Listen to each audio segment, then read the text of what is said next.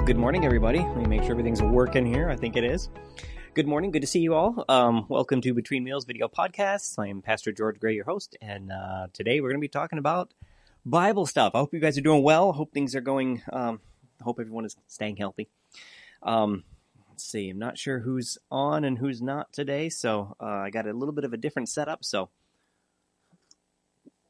uh, I keep changing stuff. You'd think I would uh, I would actually learn. Good morning, David. Good to see you here this morning. Um, okay, so let's uh, let's kind of get into today. I got a bunch of stuff for you today. Um, so over the last couple of weeks, what we've been doing is we've been talking about Paul's writing on marriage and family, and um, I hope you've enjoyed those conversations. And um, we're going to continue that at some point in time. But for now, uh, I've been asked by a few people to consider doing something a little bit different, and I've decided uh, that I'm going to go in go in that direction because I think this is it, it's uh, both fruitful and good. Um, so what we're going to be doing is because of everything that's going on in our nation, in our you know uh, in our county, in our state. Um, there's just a lot of downness uh, happening around, and um, we want to try to to counter that. And so, what we're going to be doing is we're going to be talking about, uh, in the coming weeks anyway, we're going to be talking about um, hope. We're going to be talking about um, ways that we can kind of uh, help each other walk through this. Going to be uh, going in a going in a different direction. And uh, if you have thoughts um, about how possibly we, you know, what, what are some things that you do to kind of stave off the uh, uh, uh, the downness of dealing with depression and potentially uh, going back into some some form of lockdown, whatever. Um, how are you dealing with that? What are you doing? What are you what are you what are you doing to to keep yourself up? What are you doing to keep yourself inspired? I'd love to know, and then um, you know who knows maybe that will help someone else at the same time. But we're going to be moving in that direction as we kind of move forward.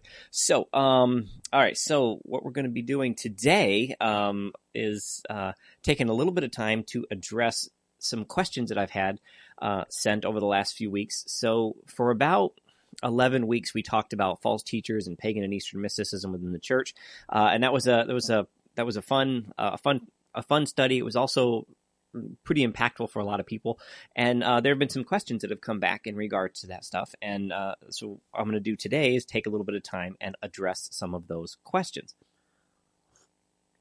Excuse me, coffee's so good, and it's just necessary for life.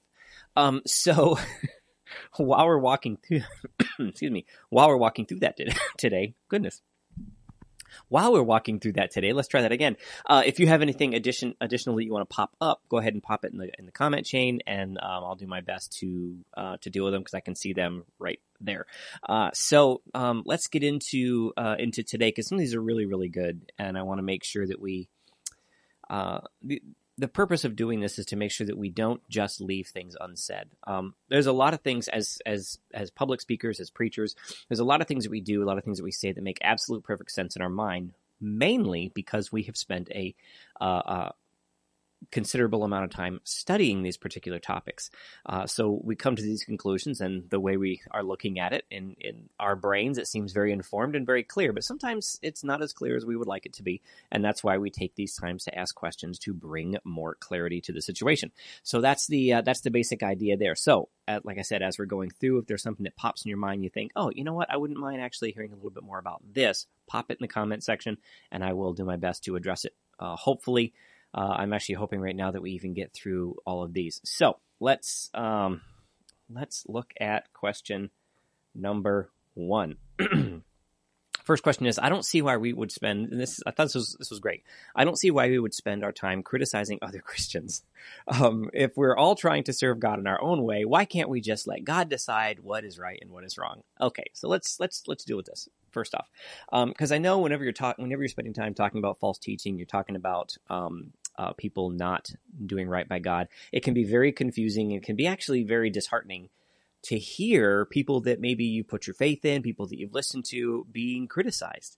Um, now, one of the things that you learn very quickly, um, being in a pulpit, is it doesn't make any difference who you are, at some point in time, you're going to be criticized by a group of people. It's just, it is just a given. There's no way around it. Okay.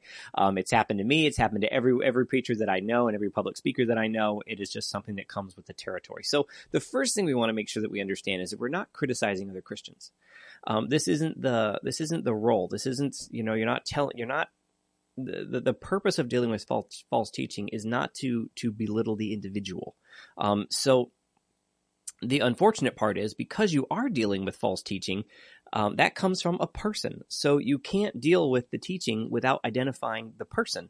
Um, it's actually very, very difficult to do that. You can try, you know, today we're going to talk about this false teaching, but I'm not going to tell you where it came, comes from. That means that you can't use any reference material. You can't cite any books. You can't cite any messages. You're, you're just kind of grabbing something out of thin air and your credibility is gone. But that's why we use video clips. That's why we, um, uh, uh, a study on Jude. Oh, that's that's that's interesting. Uh, uh don't really hear that very often. Um, so, um, uh, but that's let me think about that. Excuse me. So, um, in order to maintain credibility, you have to use source material, and that means you're identifying people. And so it can be it can be confused as belittling other Christians, but it, it's it's very much not. Um, calling out false teaching and false teachers is not the same as declaring someone unredeemable or no longer valuable in the eyes of God. That's a very those are two very very different things, and one is one is one is right and biblical, and the other one is very dangerous.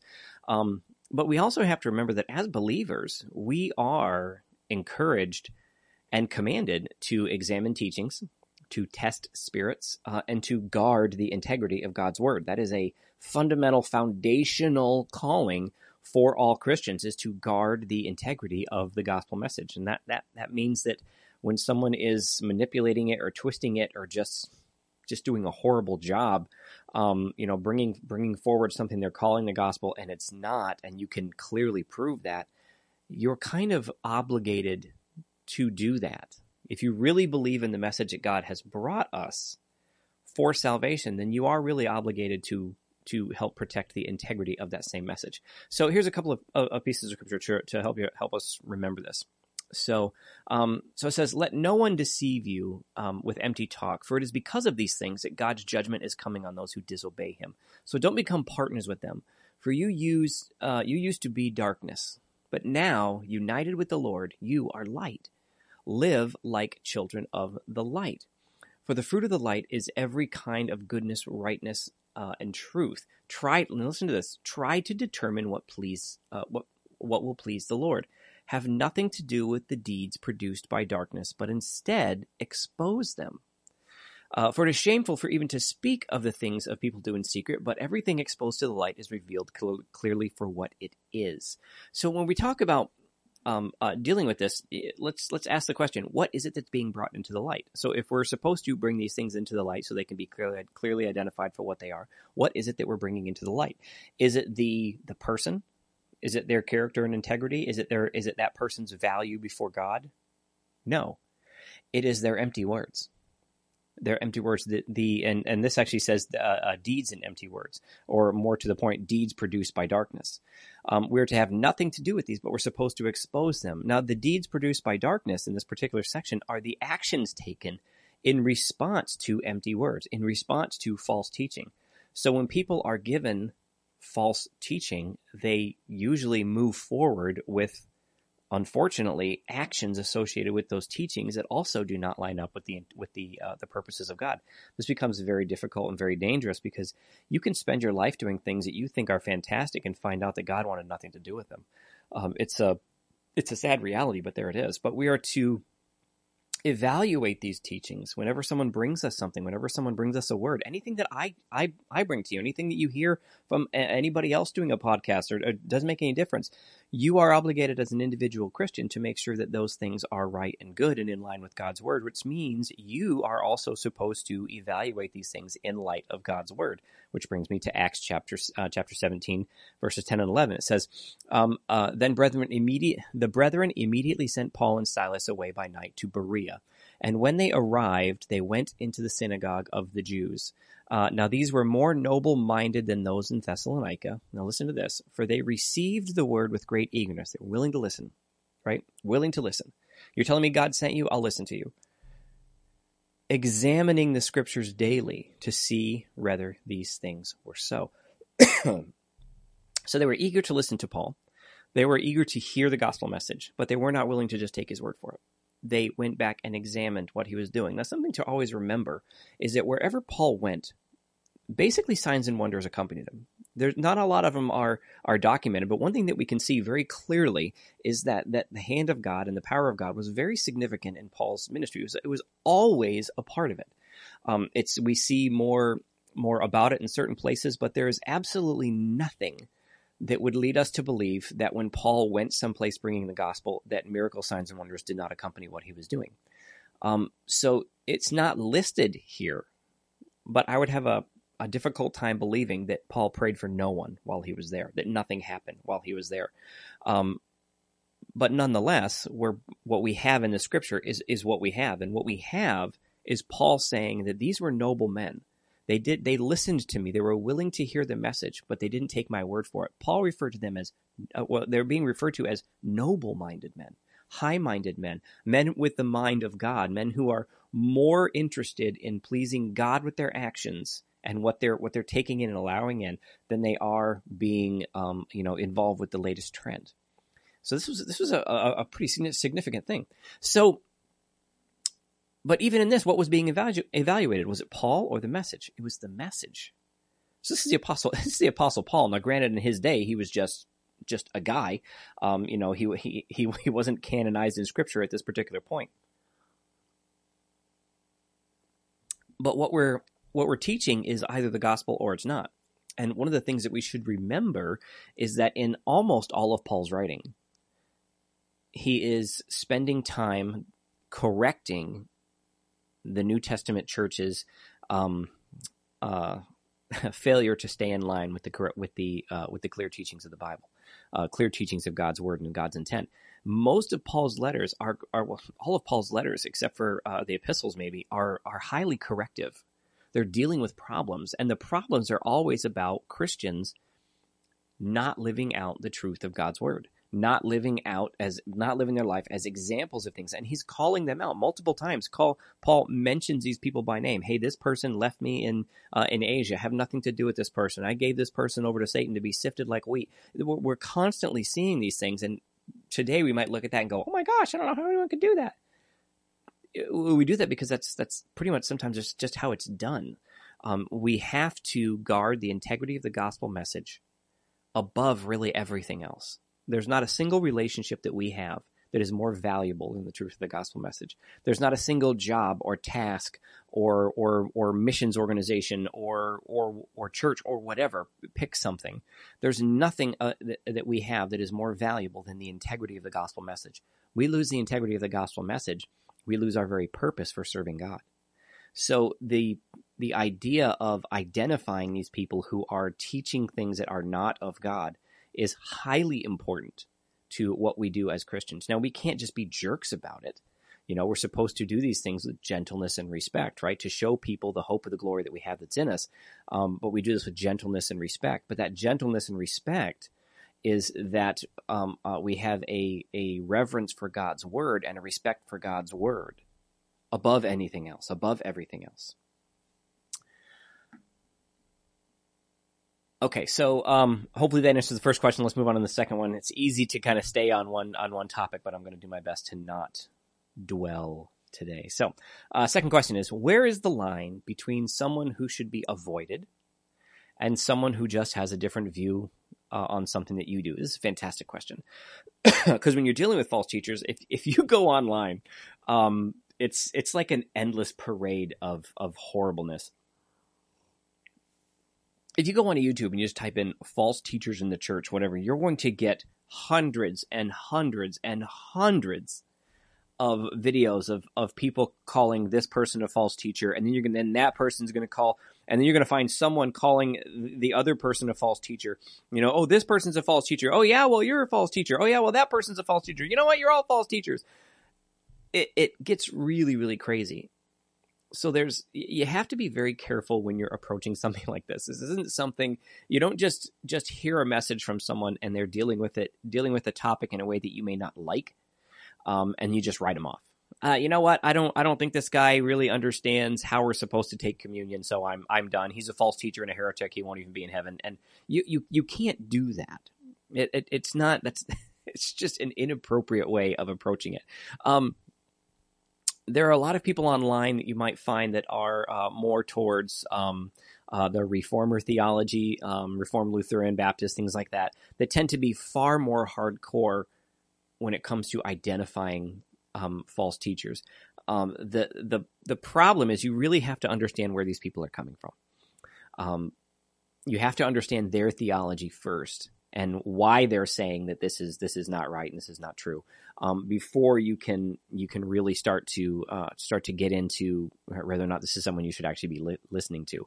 Um, so one of the things that you find through a lot of the people online who are basically trying to expose false teachings, it's almost become kind of a joke in, in a lot of ways. There's so many people uh, uh, doing just that. You know, like this is a podcast. We try to teach the Bible. Um, we try to try to encourage people, but there's so many people online. They're just trying to just spend their time exposing false teachers, and they almost make a career out of it. I don't know if they, you know, what kind of money they make or whatever, but they just spend a lot of time trying to deal with just that, and everything tends to be overly sensationalized, um, which is unfortunate. But the thing I have noticed about a lot of these people is that they really do have a grasp on where these people are going wrong in their teachings. The problem is that they're also just declaring them heretics, not saved, not Christian, and just someone that needs to be completely avoided. That's really, really difficult to to try to grab a hold of. You know, um, just because you don't you, you don't have the same theological position with uh, uh, on a topic with someone does not mean that they are not a believer, that they are not saved. It, it, that does not mean anything like that. You have to be very, very careful with these things. I mean, give you a couple of examples. Um, John MacArthur and John Piper, two very big names in the Christian community.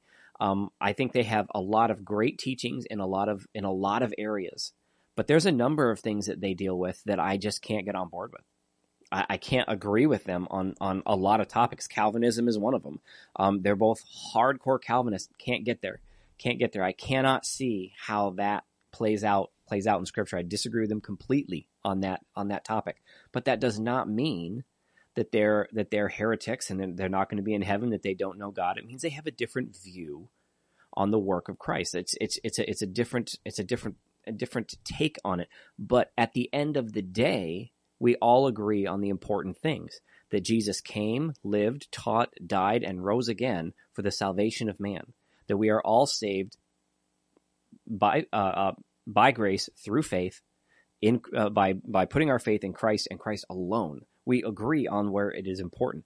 How you how you ripple that out isn't that isn't that isn't that big of a deal.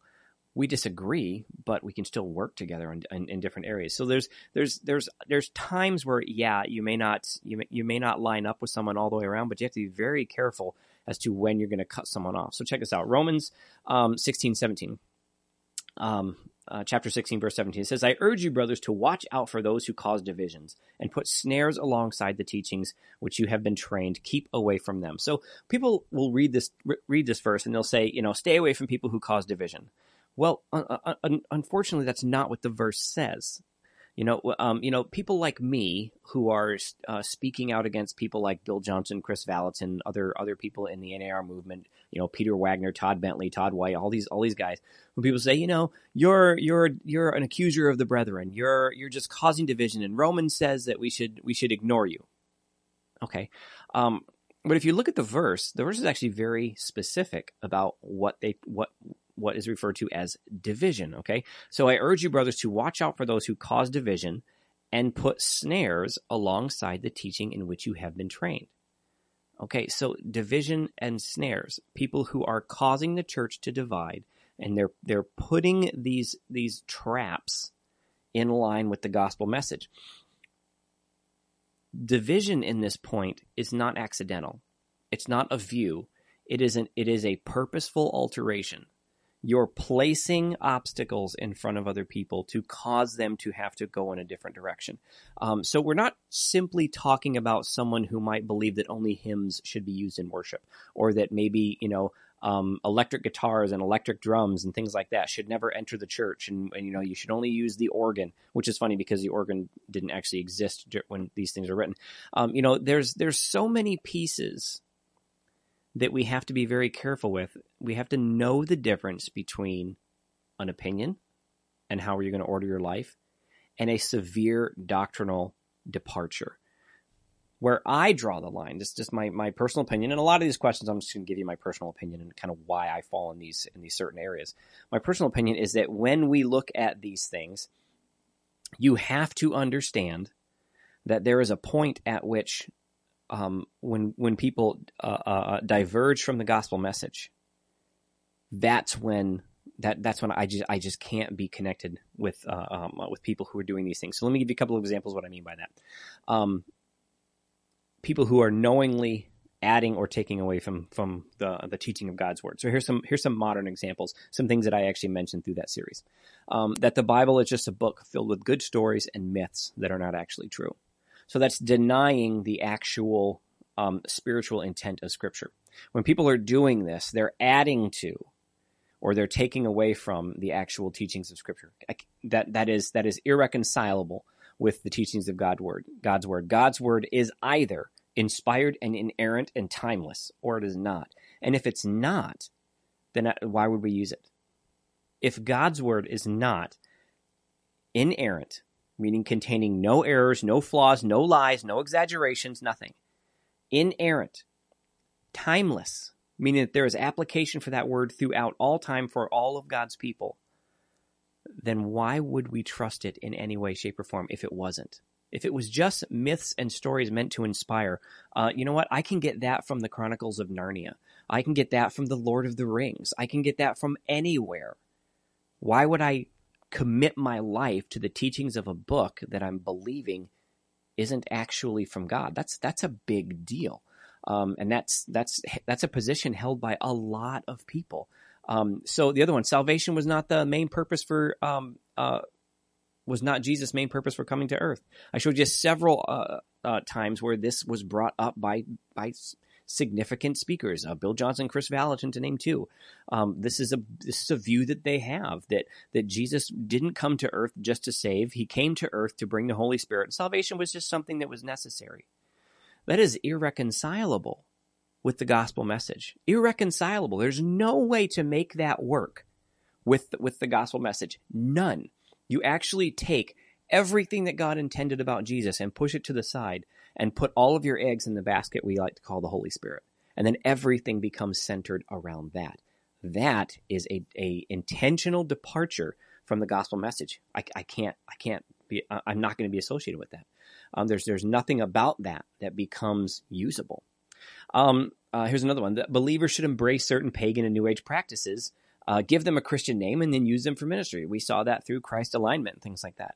Even though the Bible specifically speaks and and directs us to not do these things, to avoid these things, to stay away from these practices.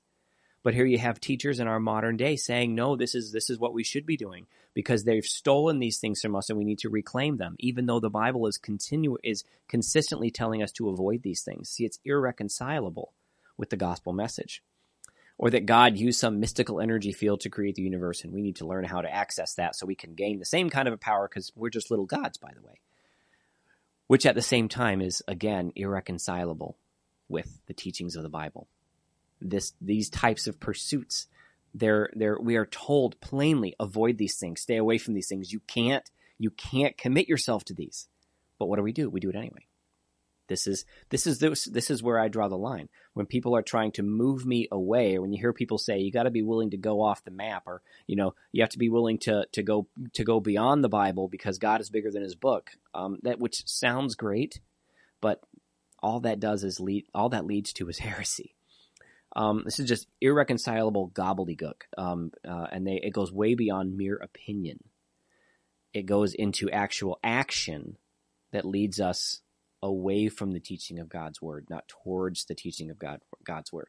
Um, so, therefore, the task of knowing when to walk away and when to just agree to disagree. There's a lot of people that, that, that, I know and work with that we just agree to disagree. We have we have very different views on a lot of different things. I have no problem with that as long as we agree with uh, with the, with the centrality of the gospel message, the inerrancy of God's word, as long as we uh, we can agree with all that, you can have you can have lots of different applications of these things, but the main thing has to stay the main thing. Um, so a couple easy ways to work this out, like how do you how do you learn how to have this um, have this conversation and, and, and stay in this stay in this uh, th- this mindset where you know when it's time to cut something loose and when it's time to just agree to disagree. So a couple different things you might want to think about is is prayer. You have to approach this thing prayerfully. If you're going to step away from a teacher, you're going to step away from a ministry, um, going to openly speak against someone's teaching, you really need to approach it prayerfully, uh, because in in reality, you may be wrong. You may have the wrong opinion, and you've really got to approach this in humility. Um, you need to read and study your Bible. Um, I'm, I, I, I've run into so many people um, who have uh, connected with me about that series, and uh, a lot of them honestly have have said things like. Uh, you know, hey, I, I caught the last message that you did. Okay. And, and in total, there were 14 of these messages, uh, where we carefully laid out the argument. Okay. Uh, said, you know, I saw the last message and I don't think you approached it in a really studied way.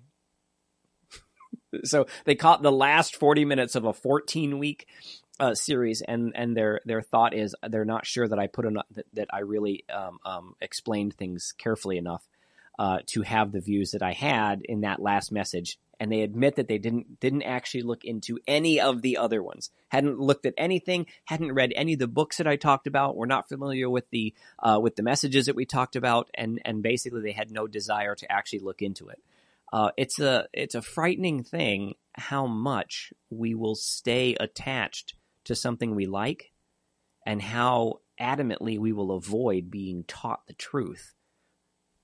Because there's a reality when you're taught something, when you learn something, um, you are now bound to do something with that understanding. You are now committed to actually applying what it is that you've learned. So when you when you're taught something, when you, when you're when your understanding in, on, a, on a given topic grows, now now you've got to do something with what you've learned. And I meet so many people who don't want to. I've, I've been told this. You know, I think the study you did, uh, actually probably the weirdest one I ever heard was uh, that I that I got to me was I think the study you did is great and needed, but I'm probably not going to listen to it because then I'm going to have to do something about it. And I'm thinking, are you out of your mind? Are you are you are you actually crazy? You know that that that what we're talking about is good, but you're so committed. You, you're so committed to to being happy in your ignorance that you're actually going to avoid the truth because then you're going to actually have to make a decision to either cut these people loose and move in a, in, in a different way or not. To me, that's that's crazy. That's just crazy. I'd rather I'd rather follow a lie in ignorance than have to have to make a decision based on understanding the understanding the truth. That's that's just odd. That's just crazy. Um, but as we read the Bible, it's kind of the same thing. I know there's a lot of people in church, and I'm sure all of you know people in the church who have lots of Bibles, um, but they haven't actually read through it even once. They don't spend time in it on a regular basis because if they spent time in it on a regular basis, they're going to have to do something with the information that they learn. They're going to have to do something with what God is going to teach and reveal to them. But if you want to understand who you can and who you sh- who you should and who you shouldn't allow to speak into your life, you have to read the Bible for yourself Otherwise, going back to Acts chapter 17, you don't know how to see how to search the scriptures for the truth. You're just bound to whatever a man tells you. And I've said this before, when you stand before God and you have to give an account for your life, telling God that, you know, you went to such such and such person's church is not an excuse. It's your faith and you have to take control of it, control over it. And, and God has given us his entire word. To whom much is given, much is required. You have his entire word in your in your hand, on your phone, in your home, probably multiple copies and it's really up to us to spend time intentionally studying it. If, if we don't, we don't have anyone to blame but ourselves. Uh, but at the same time, good study. There's good study, there's bad study. Um, you can study very, very intently um, uh, in, a, in a bad way, and basically all you're going to get is bad information. So pay attention to your sources, make sure they're credible, make sure that they're um, that they have also been reviewed and, and uh, are peer reviewed and, and have uh, have a good reputation. There's a lot of inf- lot of sources and information out there that's just not worth your time. Um, and at the same time, join a gospel centric church community. And what I mean by join is not just attend, but become part, connect with, other people who are on the same journey who want to commit themselves to God and to the truth of God's word and then and then join with those people. Link arms and arms with them work with them serve with them. Um, you know help keep them in line let them help keep you in line. But you join the community because that's that's a a, uh, um, uh, a very important way of keeping us in line with God's teachings. Okay, so that's enough about question two. Let's move on to uh, question three because I think this is a good one. Um, so the question three was: um, I know people who have used the Enneagram, um, and it was it has really helped them. Uh, I also hear some big name Christian leaders endorsing it. So why should we avoid something that has helped people and seems to be accepted by other leaders? Okay, um, so first, if you have not listened to the podcast, The Truth About the Enneagram, you really need to go back and listen to it uh, because there was a lot of information there. Um, second, just because someone influential is endorsing it does not mean that they have actually looked into it. Okay. Now, sometimes, and this is just a, this is just a reality of our life, we get caught up in the effect of something oh look there's this thing that's helping a lot of people wow i should i should try that and and we get caught up in the effect of something before we actually start to learn about the cause okay? So we we we look at the benefits of something before we start to realize where this where this thing came from how it was devised and what it might actually be doing to me. Um, so this is this is an, an important thing and i'm hoping that as these bigger name christian celebrities um, learn where the Enneagram comes from, um, how it was concepted, that they will turn their public endorsement into a public reduce, uh, rebuke and condemnation. I, I hope. I hope. Um, but to, to speak directly to the question, why is it that we should um, uh, that we should reject this thing if it's helped people? Uh, first, I hope you do uh, the, the, the one of you who asked who asked the question. Hopefully, you're actually watching this at some point in time. Um, I hope you actually go back and listen to that that podcast, "The Truth About the Enneagram," because I can tell from the question that you haven't.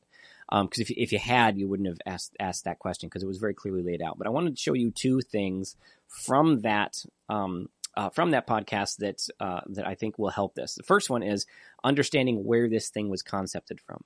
Um, so this I got two video clips here for you. Uh, the first one is from the guy who actually put the modern version of the Enne- Enneagram out. Um, and you're going to see where he came up with these ideas. The Enneagram's only been around for a little over 100 years. It was concept in the early 1900s. Um, but I'm not going to get back into all the details because it's laid out in the other podcast. So here's a video clip showing you um, the uh, Claudio Naranjo is the guy who actually concepted the what we call the modern Enneagram, and here's him talking about how he put it together. Okay, so oh, that's that's the actual Enneagram, what it looks like. So that's the interact, int- the integrative. The Enneagram itself is that little star pattern on the inside of it, and the numbers and and the the, the types and stuff. It's essentially astrology for eh, eh, with with a new name is basically all it is. Um, but here's the video clip of him talking about it. that all this came from millennia ago uh, and, from, and that this information came from the Sufis. Yes. I told him that actually Oscar Richardson had not described any of the Enneatypes either. Actually, in the uh, uh, seven months we spent with him, he devoted about six hours to talk about the Enneagram, but he never came to describe any one of the types. That was right. That came from, in Arica, Chile. In Arica, Chile, yeah. Yeah. So that yeah. came from my own observations, but mostly from automatic writing. It automatic writing? Yeah, it came to me through automatic writing. What did?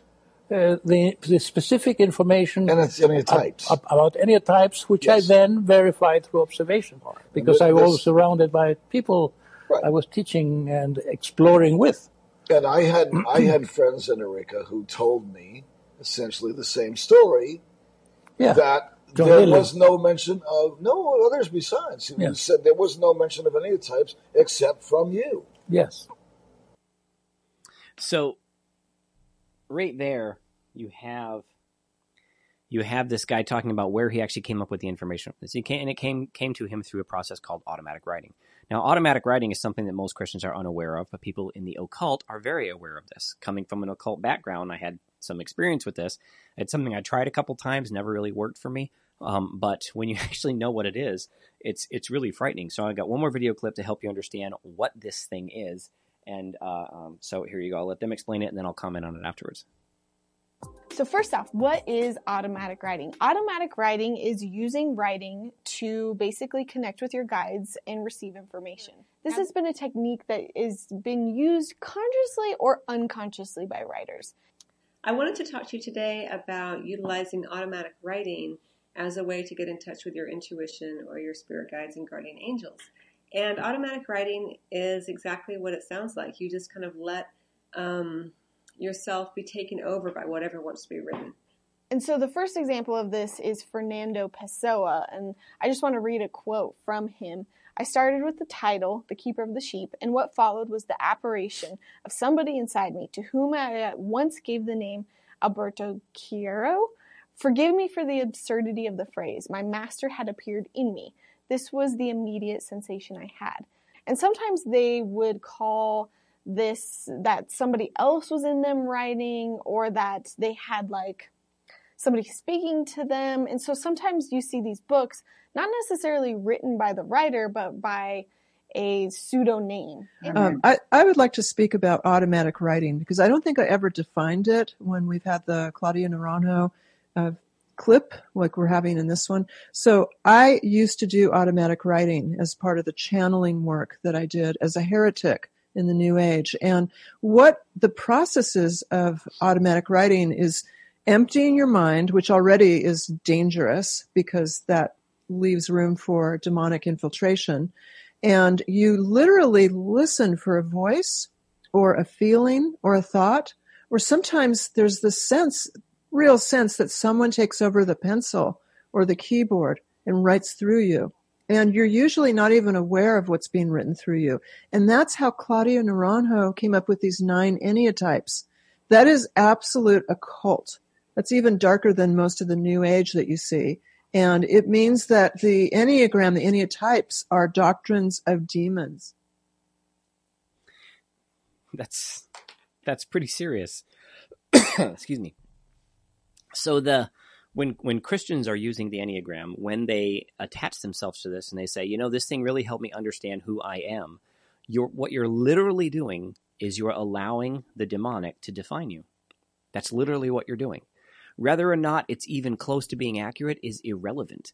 You are putting your faith in the demonic, and you're take and that is unimaginably dangerous. So no matter how many people it has helped, you you don't get help from the demonic in your walk in in your in the in the Christian walk. You don't you don't give yourself over to to allowing the demonic to define you or to give you direction. And you might as well turn your Sunday morning services into a séance and grab Ouija boards and try to figure out, you know, what your dead ancestors want you to want you to do. There's really very little difference between those things. So the Enneagram by itself, although it may have helped some people put certain thing, certain things together in their life, it, it was concepted and it was designed literally by the demonic. That's why we can't we, we can't give ourselves over to that. So that's a it's it's a great question, but it's very important to understand where these things come from. Um, so that way you don't you don't get caught up in the effect of something. Oh, hey, wow, this makes me feel good. Um, you know, um, every time I've gone to the hospital with kidney stones, they give me morphine. Morphine really makes me feel good, but you know what? It will kill me if if I don't if I don't figure out how to stay away from it. Uh, it'd be, it'd be, it'd be crazy. So, um, all right, so let's get on to a couple of other ones. So uh, this one's about prayer, and I, I, really like this question. It says, concerning prayer, while we have learned that some hypercharismatics often pray and take authority over situations, circumstances, etc., in an unbiblical way, is it not a right thing? Do we not have the have any authority through Jesus in His name? This is a fantastic question. This really is awesome. Excuse me. So first, yes, pray and pray with authority. Pray with confidence. Pray with uh, pray with deliberation. You know, uh, pray, pray deliberately. Um, praying with authority in and about your your circumstances is a right, good, and clearly biblically supported thing, and we should be doing this. Um, I think where the misuse comes from um, is when we pray, uh, when we not only pray with authority, but we also pray with an expectation that God is going to obey us. Uh, and this is a, this is a sticky area because people are going to say, "No, you're over you're you're overgeneralizing," and some people say, "Well, no, I think you're not being specific enough." Uh, let's just just just listen and get an idea what I'm talking about here. Um, so when we when we pray with authority, uh, and we, we, we pray we're gonna we're gonna uh, we might think we're gonna take dominion over uh, a, a, circumstance. We're gonna claim our authority in this given circumstance. Okay, so let's let's look at a couple of examples of how this might play out and how it may affect um, what we do and don't do. So when we pray and we pray with authority and that God and we pray fully believing that God is going to get in the middle of this and God is going to act on our behalf. Okay. Um, when we pray for someone, someone comes to you and they say, I just been diagnosed with cancer. Okay, we pray and we pray with authority. And we pray that God is going to get in the middle of this and God is going to respond to our prayers. Um, we naturally pray for healing. We naturally pray for health and patience and, you know, perseverance and, and whatever, you know, whatever else comes to your mind at that, at that moment. But let me ask you uh, a simple question. What happens when the healing, if the healing doesn't come? We prayed with authority. We prayed with expectation. We prayed in faith. But what happens when the healing doesn't come? Is God still in control if the healing doesn't come? Have we still prayed a, with authority if the healing doesn't come? Have we still prayed with expectation if the healing doesn't come?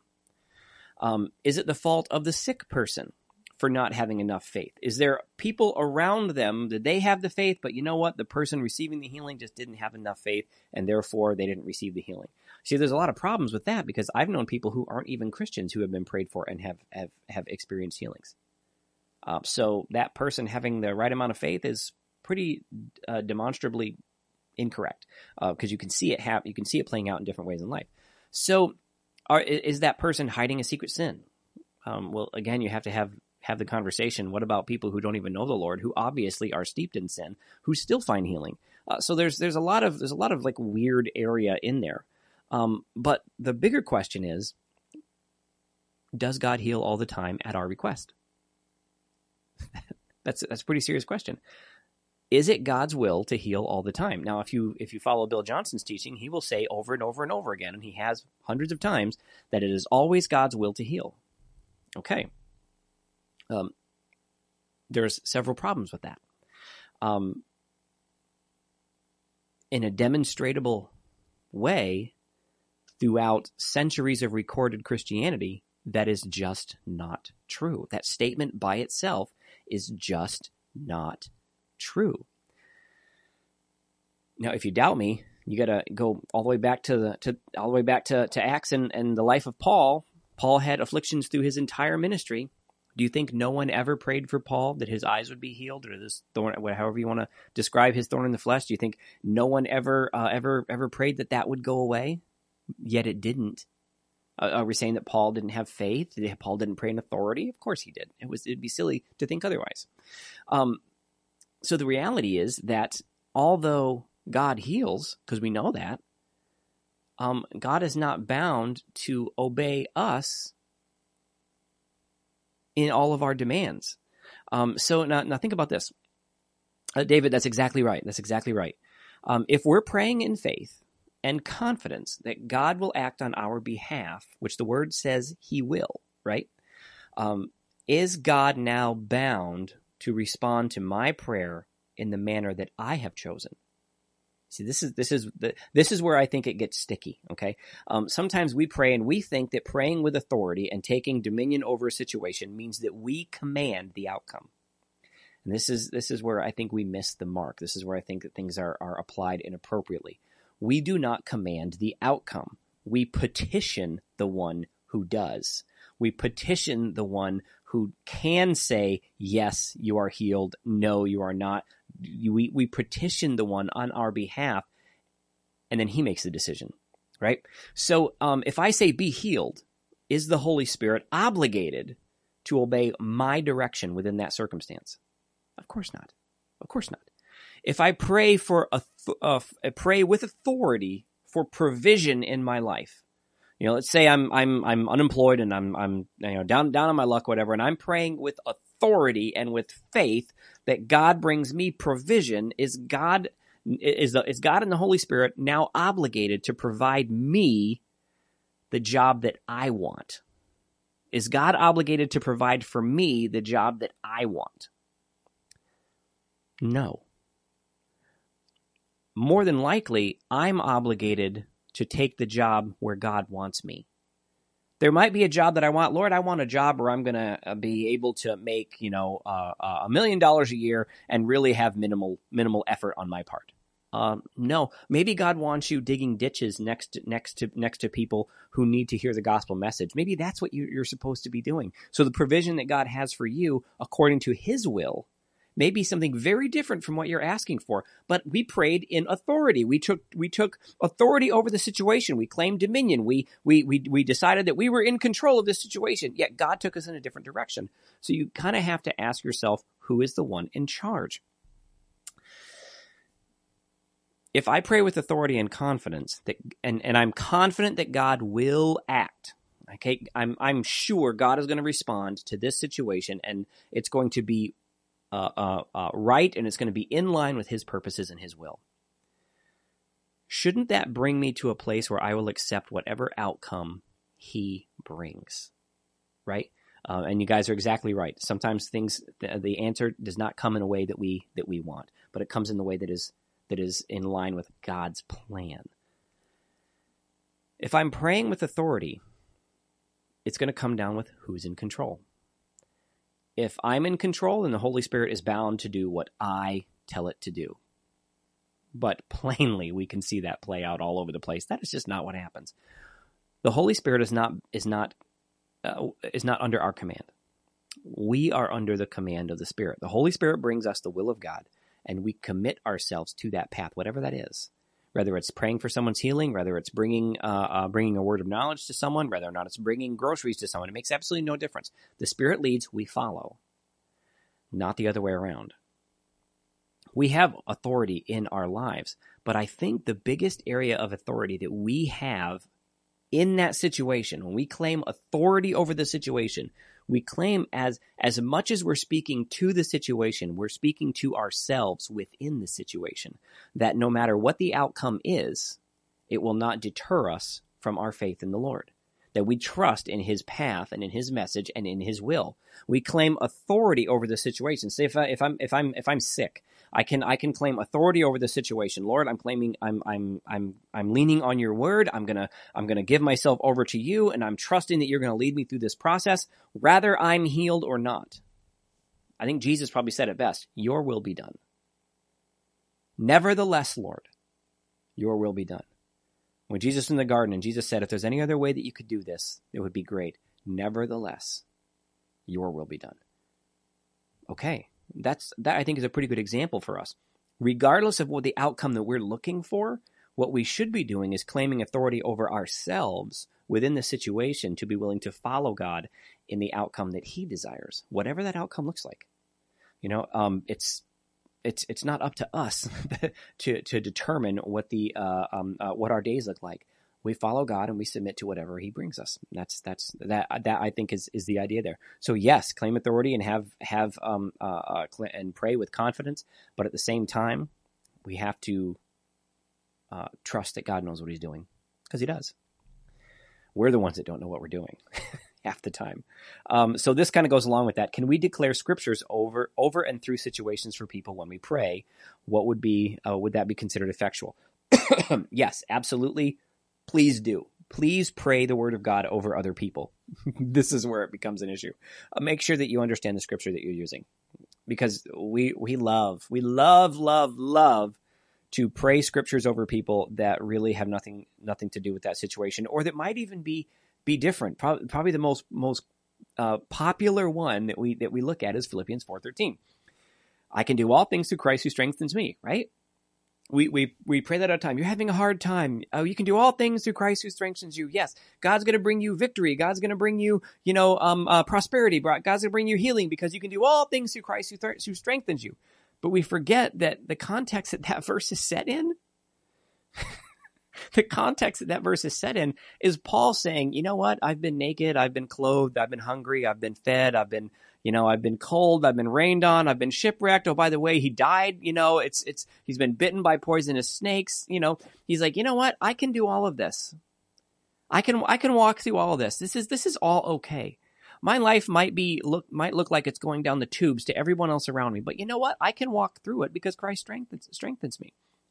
So if you're going to pray a verse over someone, just make sure you're using the right verse and uh, that you understand the context that that verse is in. Otherwise, you may sound great, but it's not really uh, um, it's not really very true. Um, but you know, the good thing is God God evaluates our heart, um, not necessarily our head sometimes. Because uh, I, I, think if God judged us by by what we knew, we'd all come up woefully inadequate. Um, so let's uh, let's let's keep going. I, I, think I might have time for one more, um, and I think that this this is a good one. So, um, what about being in the presence of the Lord? Technically, he is always with us, so we are in are we are in essence always in his presence. But is it wrong to say that sometimes you can sense the actual presence of the Lord? Okay, so sometimes my wife is talking to me. I'm in the same room. I, I might even be on the same piece of furniture, um, and I have no idea what she's saying. Like every like not I'm not even sure she's even speaking to me because honestly sometimes I, can't tell I can't tell whether or not she's speaking to me or to one of the dogs because sometimes the conversation sounds sounds very much the same. Um, you know, usually when I hear "good boy," I know that that's that that's one of the dogs. But sometimes there's just that she'll have a you know a very fruitful conversation with one of them, and I'm not even I'm not even you know I'm there, but I'm not even part of it. Um, but you know, it's totally fine uh, because I do the same thing. Uh, but the reason why sometimes I can be in the same room with her and not hear a word she's saying uh, is not because she's not there. It's because I'm not listening. It's it's really just that simple. Um, I'm not listening. My attention is elsewhere. I may be focusing on something else. Um, listening is an intentional act. Okay, it is an intentional act. It requires us to make a choice, and that choice is to focus our attention on that which we are supposed to be listening to. Um, so I think there are there are times and circumstances where we are more open to the spirit that is around us because the Holy Spirit is around us at all times. God is with us at all times. Um, but you can see that there are times in our lives where we are more open to the reality of that spiritual presence than we are in other times. So here's an example. You get two people who go to an event. They might come to church. They might come to church if that ever happens again. Um, and uh, so the uh, uh, they're there, and you know worship is going or something's going on, and you got one person who really intently felt the presence of God and just just just had a had had a wonderful experience. Just felt you know just just felt loved and comforted, and they they would walk away saying, I, I just really felt the presence of God in that meeting today." Then you got someone else who's just like, "I didn't feel anything." I you know what uh, are you telling me that God was actually there? You know, one person feels this the, feels the spirit really really intensely, and the other person doesn't feel a thing. What's the difference? Is that is it that the room only had the Holy Spirit on one part of it? Or is it that the people in the room were in different places? They were in, in different states of mind. One person was more open and receptive, and the other person wasn't. I, I think it comes down to the person. I think life tends to distract us very effectively. And sometimes when, when we, we finally kind of reach the end of our uh, the end of end of our rope and kind of give up trying to do things on our own, we begin to realize that God is in control, and we can actually can actually um, uh, lean on and understand Him better, and we are more receptive to what God is doing in our lives. Uh, I think that's when we have we can have these amazing experiences with uh, with God, and they become very meaningful. Um, but that's there's nothing wrong with that. So yes, absolutely, there are times where you can you can fully sense the presence of God. Been there multiple times myself. Now let's let's deal with the misuse of this sometimes because it, it, can get it can really really get you know you know banana town uh, in in a heartbeat. Um, the misuse is I think when we we believe that we okay that we have the power to make the spirit manifest that that the manifestation of the spirit the, the holy spirit of god be, becomes dependent on us like somehow our actions are going to coax the spirit into the room.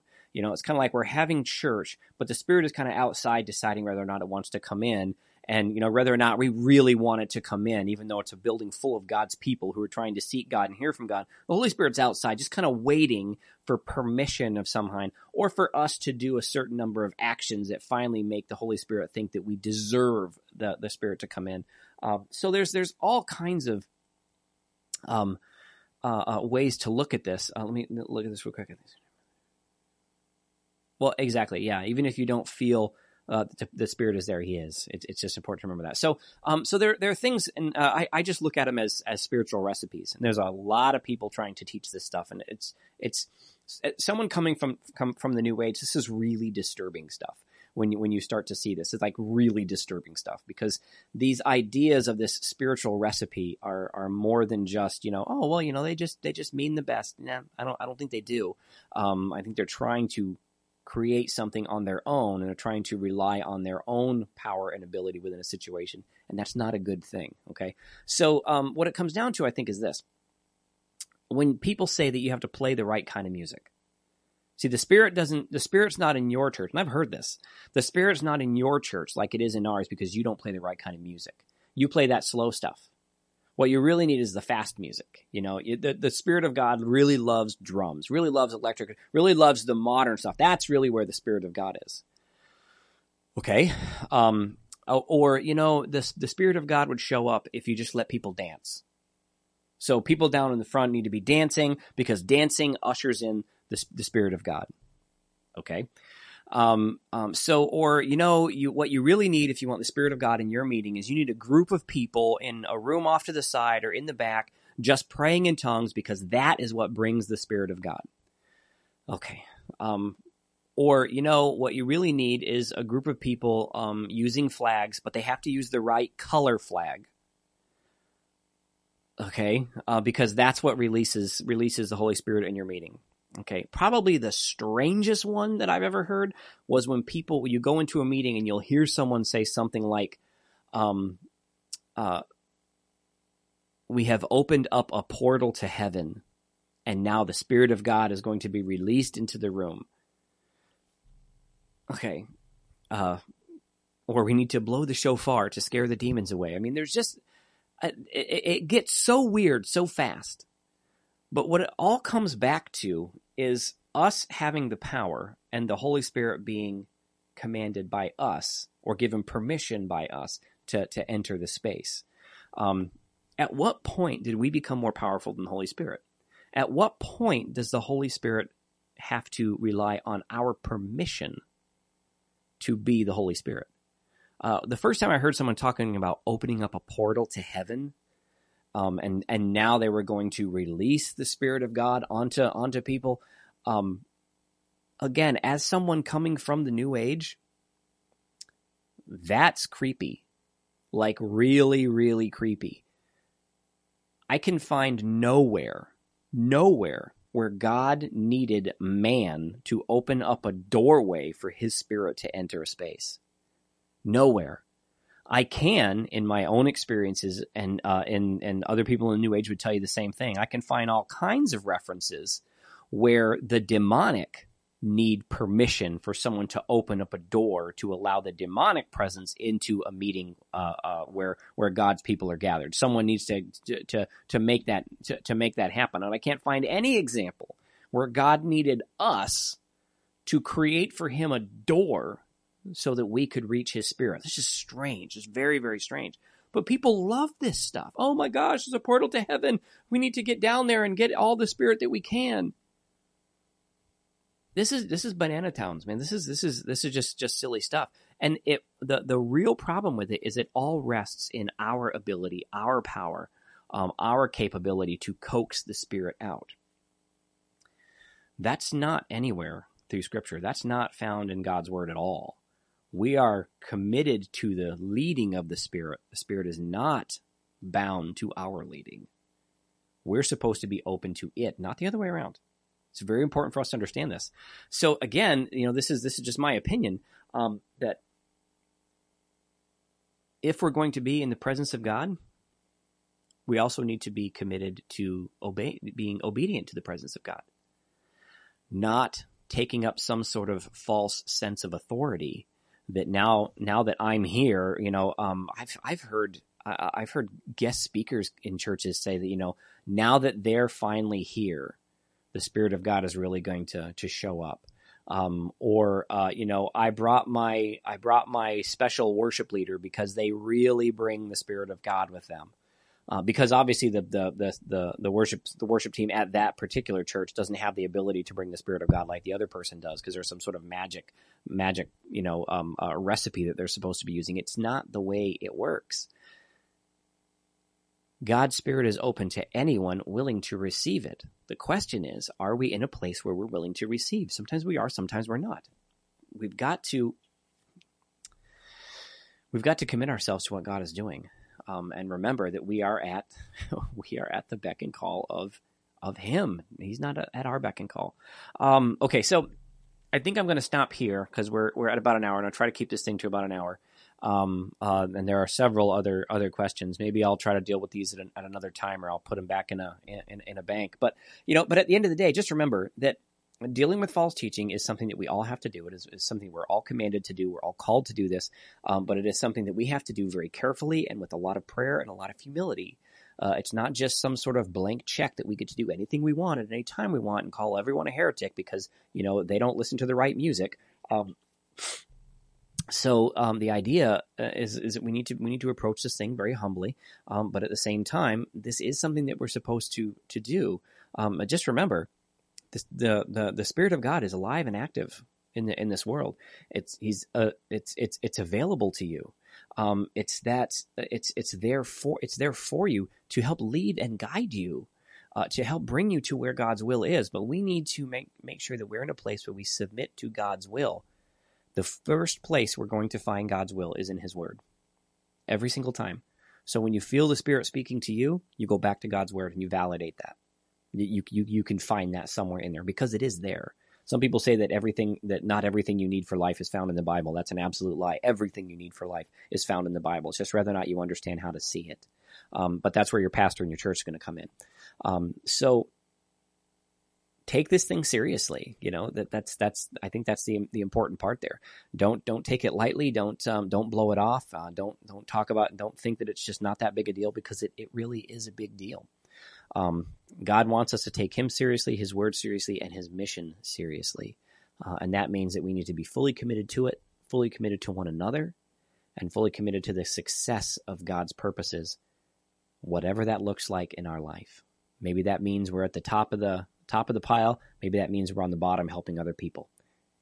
It's irrelevant. It's about getting there, not about what happens here.